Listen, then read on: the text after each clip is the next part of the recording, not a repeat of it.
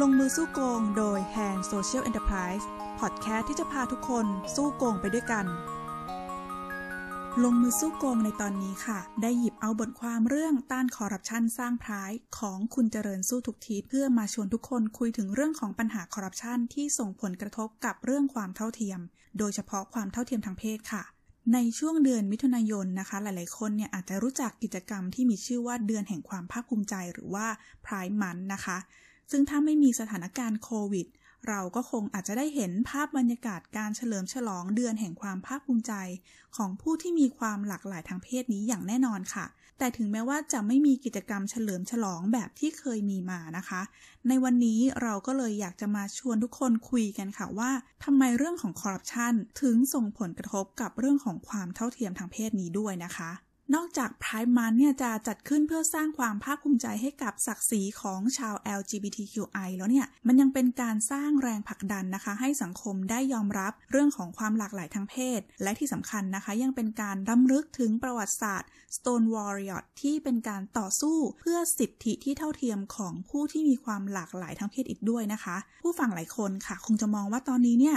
สังคมไม่ว่าจะในประเทศไทยหรือว่าต่างประเทศนะคะ ผู้ที่มีความหลากหลายทางเพศ เริ่มได้รับการยอมรับ แล้วก็มีความเท่าเทียมในสังคมอย่างกว้างขวางขึ้นแล้ว แต่ในความเป็นจริงค่ะ การคอร์รัปชันมันยังเป็นหนึ่งในตัวร้ายที่ทำให้เกิดการเลือกปฏิบัติ และความไม่เท่าเทียมในสังคมอยู่ด้วยนะคะ เพราะว่าโครงสร้างทางสังคมแล้วก็วัฒนธรรมในหลายประเทศ ยังไม่ยอมรับเรื่องของความหลากหลายทางเพศค่ะ และในบางประเทศนะคะ เพศสภาวะ LGBTQI หรือว่าผู้รักที่เป็นเพศเดียวกันเนี่ยอยู่ในสถานะที่ผิดกฎหมาย แล้วก็มีความรุนแรงถึงขั้นประหารชีวิตเลยนะคะ อย่างเช่นในประเทศซูดาน อิหร่าน แล้วก็อินโดนีเซียค่ะการที่เพศสภาวะหรือว่ารสนิยมทางเพศถูกทำให้เป็นสิ่งผิดกฎหมายทำให้กลุ่ม LGBTQI เนี่ย มีความเปราะบาง แล้วก็ตกเป็นเหยื่อของการคอร์รัปชันได้ง่ายมากๆเลยนะคะ ซึ่งมันมักจะเกี่ยวโยงกับผู้ที่มีอำนาจในการบังคับใช้กฎหมายค่ะ อย่างเช่น เจ้าหน้าที่ตำรวจที่ใช้อำนาจของตนเองในการ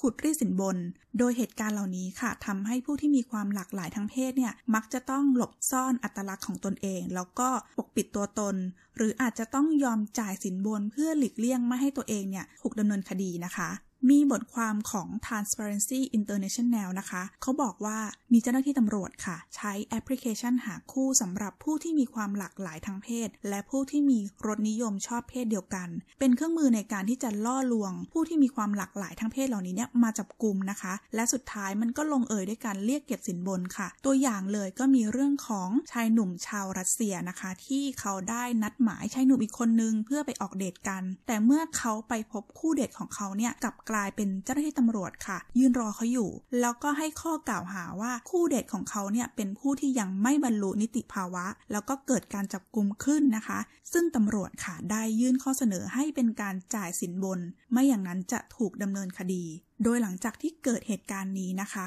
เขาก็พยายามที่จะร้องเรียนเหตุการณ์คอร์รัปชันดังกล่าว แต่กลับถูกปฏิเสธแล้วก็ไม่ได้รับความเป็นธรรมใด ๆ เลย นอกจากนี้นะคะ ในประเทศที่ความหลากหลายทางเพศยังเป็นสิ่งที่ผิดกฎหมาย หรือว่าสังคมไม่ยอมรับเนี่ยก็เกิดการกดขี่ แล้วก็ถูกแสวงหาผลประโยชน์ในที่ทำงานด้วยนะคะ มันยิ่งทำให้ความไม่เท่าเทียมขยายตัวมากยิ่งขึ้นค่ะ ซึ่งรายงานที่จัดทำโดยกระทรวงเพื่อความร่วมมือทางเศรษฐกิจ และการพัฒนาของประเทศเยอรมันค่ะ เขาชี้ให้เห็นว่ากลุ่มที่มีความหลากหลายทางเพศในหลายประเทศนะคะจำเป็นที่จะต้องปิดบังเพศสภาวะของตัวเองไว้ เพื่อป้องกันการโดนเลือกปฏิบัติแล้วก็การโดนกดขี่จากนายจ้างค่ะ กรณีก็อย่างเช่นนายจ้างบางคนเนี่ยเขาเลือกที่จะจ้างพนักงงาน LGBTQI ในค่าแรงที่ต่ำกว่ากฎหมายกำหนดเอาไว้ค่ะ โดยมีการยื่นข้อเสนอแลกเปลี่ยนกับการที่นายจ้างจะไม่ไปแจ้งตำรวจ หรือว่าเปิดเผยตัวตนของเขาให้สังคมรับรู้นะคะ ซึ่งการปฏิบัติที่มันไม่เป็นธรรมจากนายจ้างแล้วก็เจ้าหน้าที่ตำรวจเหล่านี้เนี่ยมันยิ่งทำให้ช่องว่างของความเท่าเทียมนะมันกว้างมากยิ่งขึ้นค่ะ และในขณะเดียวกันนะคะ เรื่องของการแสวงหาความช่วยวยเหลือจากกระบวนการยุติธรรมหรือว่าหน่วยงานรับเรื่องร้องเรียน ก็เป็นเรื่องที่แทบจะเป็นไปได้ยากเลย เพราะว่าโครงสร้างที่เป็นภัยต่อผู้ที่มีความหลากหลายทางเพ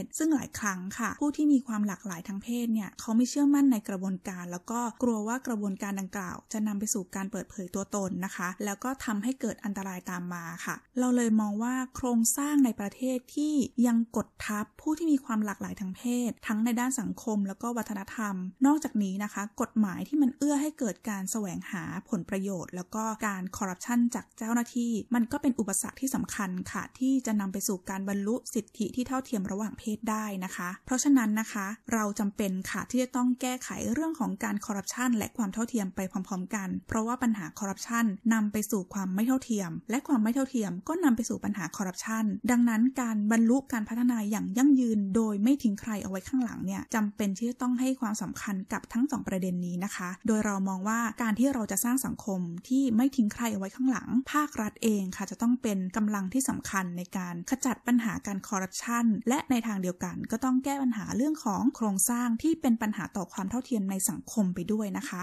เราจึงขอยกส่วนหนึ่งของหลักการส่งเสริมความเท่าเทียมทางเพศ อย่างมีธรรมาภิบาล 2 ด้านค่ะ ที่จะสามารถนำมาดำเนินไปพร้อมกันได้ ในด้านแรกนะคะ เริ่มจากการสร้างระบบและกฎหมายในสังคมให้สามารถปกป้องทุกคนและทุกเพศจากการการเลือกปฏิบัติในทุกรูปแบบ ซึ่งกฎหมายดังกล่าวนี้นะคะ จะต้องผ่านการมีส่วนร่วม และมีการรับฟังความคิดเห็นของกลุ่มเปราะบางทุกกลุ่ม รวมถึงกลุ่มที่มีความหลากหลายทางเพศด้วย อย่างเช่น พรบความเท่าเทียมระหว่างเพศ พศ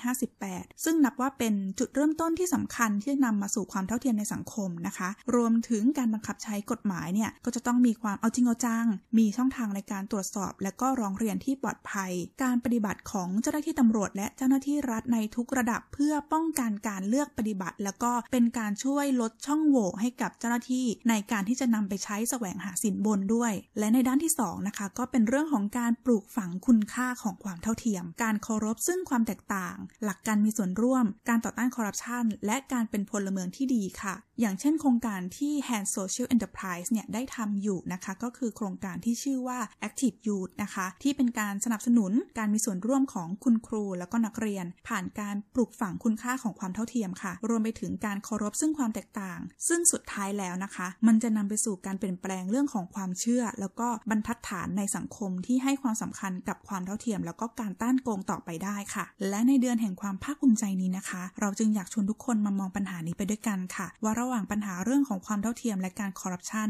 ที่เรามองว่าเป็นปัญหาโลกแตก ไม่รู้ว่าจะแก้อะไรก่อนดี ซึ่งจริง ๆ แล้วพวกเราอาจจะทำทั้งสองอย่างไปพร้อม ๆ กันได้นะคะ เพื่อให้ทุกเดือนต่อจากนี้เป็นเดือนแห่งความภาคภูมิใจของทุกคนค่ะ ลงมือสู้โกง สนับสนุนโดย กองทุนป้องกันและปราบปรามการทุจริตแห่งชาติ สำนักงงานปปช